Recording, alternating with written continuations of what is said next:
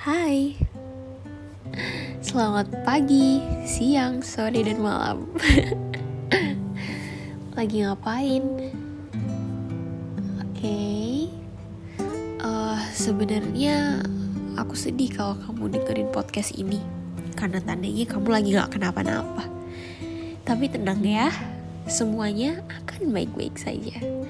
Kamu bisa pause podcast ini beberapa menit cerita ke diri kamu sendiri sekiranya apa yang telah membuat kamu sedih. Oke, okay? silakan.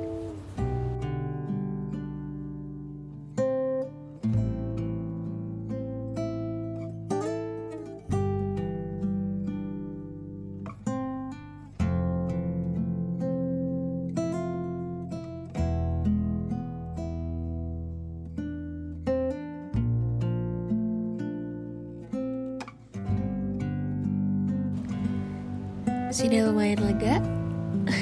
Maaf ya mungkin aku gak bisa hadir di sebelah kamu saat ini. Semoga podcast ini bisa send hugs virtual to you ya. Oke okay, kita mulai dari mana nih? Uh, gini. Aku emang gak pernah mengalami persis kesedihan yang kamu rasain sekarang atau kemarin-kemarin walaupun mungkin kejadiannya sama persis tapi apa yang kita rasakan itu nggak bakal sama banget duplikat ya kan? Nggak akan bisa persis. Tapi bukan berarti aku nggak pernah mengalami kesedihan juga ya. Aku pernah kok dan kamu pasti salah satu saksinya. Aku paham gimana rasanya kecewa sama keadaan menolak hal yang terjadi dan perasaan ketika mendengar kabar buruk dan banyak hal-hal yang lainnya yang terjadi tidak sesuai dengan harapan kita lah istilahnya.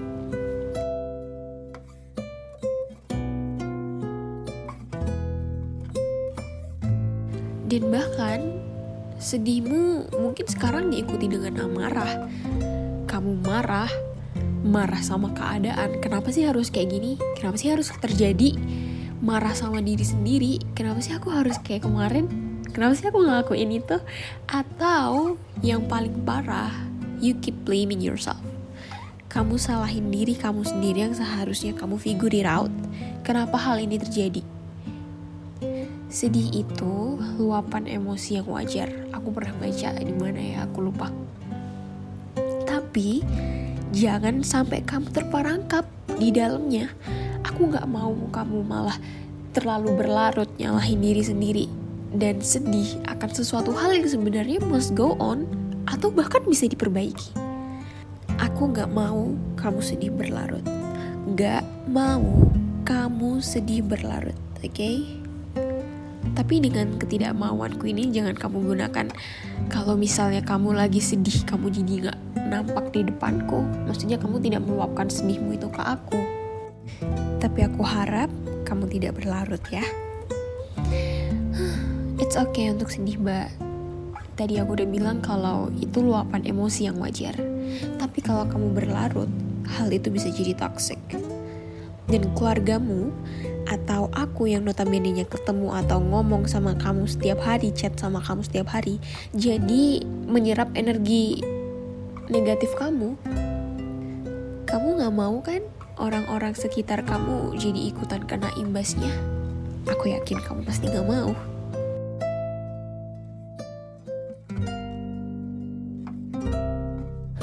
Kamu sebaik mungkin atur hati kamu dan perbaiki ya. Berdamai dengan hal itu. Kamu percaya kalau waktu itu memulihkan?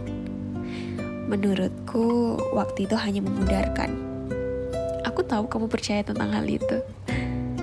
Jadi aku kasih argumenku ya. Waktu itu hanya memudarkan karena walaupun kamu bisa merasa sudah go on dengan hal itu, tetapi jika hanya pudar, the stain still on your shirt. Pudar bukan berarti hilang, melainkan hanya berkurang kan? Jangan bergantung sama waktu. Pulihkan atas dasar kemauan sendiri hingga waktu yang menghilangkan bekas-bekasnya. Selalu sadar ya bahwa yang kamu alami ini atau hal yang mungkin merobek hati kamu itu merupakan kesempatan kamu untuk menjadi lebih baik lagi. Jadikan pembelajaran walaupun enggak mudah, tapi aku yakin kalau kamu mampu. Ya? Yang lebih baik itu pasti datang. Kamu sedang dipersiapkan untuk menghadapi banyak hal di dunia ini, sehingga kamu dibentuk, dikuatkan, dan disadarkan dengan hal-hal yang mungkin menyakitkan kamu. Coba deh, setiap kamu tidur, maafkan orang-orang sekitar kamu. Walaupun mereka enggak ada salah, mereka enggak berbuat salah, maafkan. Bilang sama diri kamu kalau kamu berdamai dengan dunia dan seisinya. Jangan lupa berterima kasih dengan penciptanya ya. Setelahnya, maafkan diri kamu sendiri.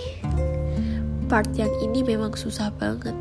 Aku tahu ini mungkin susah ya lebih mudah memaafkan orang lain daripada diri sendiri. Lebih mudah menepati janji kepada orang lain daripada diri sendiri. Tapi sekali lagi, aku tahu kamu mampu dan kamu bisa. Oke? Okay? Terima dan hargai diri kamu sebagaimana kamu selalu menghargai aku. Karena kamu tahu sendiri kamu menghargai aku itu seperti apa, sebesar apa, dan sebanyak apa. Dan aku mau kamu lakuin itu ke diri kamu sendiri lebih banyak daripada yang kamu lakuin ke aku ya.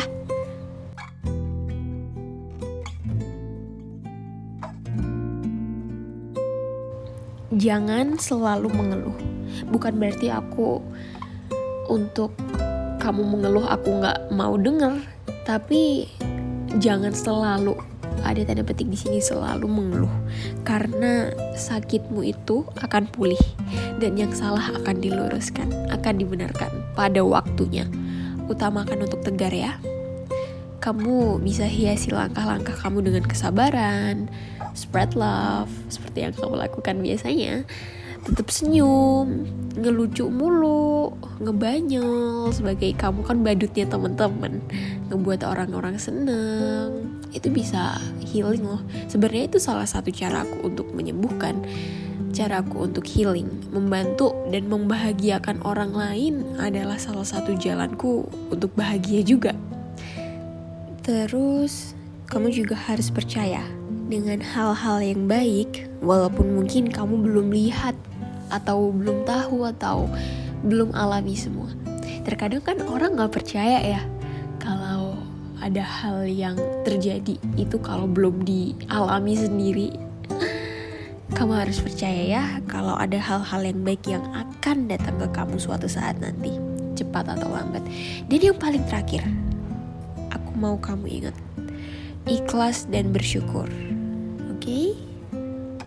Aku tahu, aku tahu, aku tahu ini tuh sounds cliche.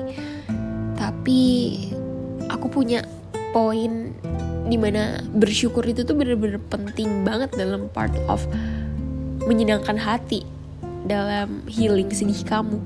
Jadi kayak gini, ada kebahagiaan yang sering terlewatkan oleh kita. Paham gak? Ada kebahagiaan yang sering terlewatkan oleh kita yaitu ketika kita sedang diselamatkan dari banyak kerugian. Lah, kenapa itu bisa dikatain kebahagiaan yang terlewatkan? Karena kalau keuntungan nih, kan ada wujudnya ya. Kita untung, kita dapat duit banyak, kita sehat, dapat nilai bagus, jualan untungnya banyak, rezeki nomplok dan lain sebagainya. Tapi kalau dihindarkan dari kerugian. Kita sering nggak tahu kan? Coba deh kalau kamu misalnya pikir kita dihindarkan dari kerugian. Kalau kita dihindarkan, berarti itu nggak berwujud kan? Orang kita nggak ngerasa, mana ada kita tahu. Coba kalau berwujud, rugi kita. Kayak kecolongan, nilainya jelek. Karena kalau kita jadi rugi, ya jadinya berwujud kalau dihindarkan dari kerugian, pasti nggak ada wujudnya. Misal lagi nih, kita dihindarkan dari kecelakaan. Nggak ada wujud lecet atau luka karena kita dihindarkan dari kecelakaan itu. Jika ada wujud lecet atau lukanya, ya berarti jadi kecelakaan. Ya berarti kita tidak dihindarkan dari kecelakaan itu karena kita jadinya kecelakaan. Karena nggak berwujud ini nih, nikmat ini, kita sering nggak bersyukur. Karena ya itu tadi, kita nggak tahu rasanya dihindarkan dari sebuah kerugian. Karena kita nggak tahu rasanya kita nggak tahu wujudnya. Sadar nggak kamu? Itu sering banget terjadi dalam hidup kamu. Mungkin yang sehari itu bisa berkali-kali banget. Sadar nggak? Nggak kan? Karena kita nggak bisa ngerasain dan kita juga sering nggak sadar kalau kita udah dikasih nikmat apa aja. Termasuk nikmat yang dihindarkan dari celaka tadi. Logikanya gini deh. Mungkin banyak orang yang mikir kenapa hidupnya kok gini-gini aja? Males deh. Orang-orang itu hidupnya pada makmur jaya lurus naik terus. Sedangkan kita masalah satu aja belum kelar udah muncul masalah lagi. Kalau yang muncul duit mah nggak apa-apa. Kali masalah lagi masalah lagi numpuk lagi numpuk lagi. Ngomong atau ngeluh kayak gitu aja itu udah nggak bersyukur loh namanya. Karena kita kayak kenapa sih harus kayak gini? Berarti kita nggak bersyukur atas keadaan yang udah dikasih. Padahal mungkin masih banyak banget orang yang lebih pusing puyir ambiar daripada kita. Tapi nih, tapi kalau kita sadari, kalau kita maha tahu, M gede, T gede, maha tahu, seharusnya hidup kita itu lebih parah daripada ini. Hah, enak aja bisa ngomong kayak gitu. Kenapa bisa? Ya bisa. Mungkin in another life, masalahnya itu lebih banyak daripada yang kita dapatkan dari sekarang bencana-bencana kok bencana sih? Apa ya termasuk kayak seperti musibah yang kita dapat itu mungkin lebih banyak daripada sekarang. Kayak tadi misal yang kayak tadi. Seharusnya mungkin bisa aja kita tergelincir di genangan air. Tapi ternyata kita bisa ngelewatin genangan itu tanpa tergelincir atau lagi naik bus selamat sampai tujuan. Bisa aja busnya tabrakan kan di tengah jalan, who knows? Itu tanda kita diselamatkan atau dihindarkan dari celaka. Karena kita nggak tahu wujudnya, rasa tentang seberapa banyak nikmat yang udah dikasih, kita jadi mengeluh. Karena kita lebih banyak nggak taunya daripada taunya. Paham kan sampai sini? Karena kita bukan Tuhan, karena kita tidak maha tahu. Makanya kalau bersyukur itu harus imbang antara logika, hati, dan iman. Kalau beratkan logika ya jadi seperti tadi, selalu merasa berkurang. Padahal logika seperkecil dari kuasa Tuhan. iya kan mbak? Sekarang paham kan maksud enggak berwujud itu dan kenapa enggak berwujudnya itu ngebuat kita jadi enggak bersyukur. Jadi less bersyukur, more ngeluh, more sambat.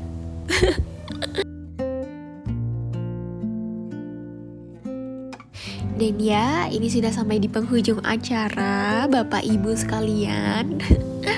Aku berharap dengan kamu yang berusaha untuk selalu bersyukur dengan keadaan, mau tidak ada hal yang terjadi pun di hari itu, tetaplah bersyukur ya.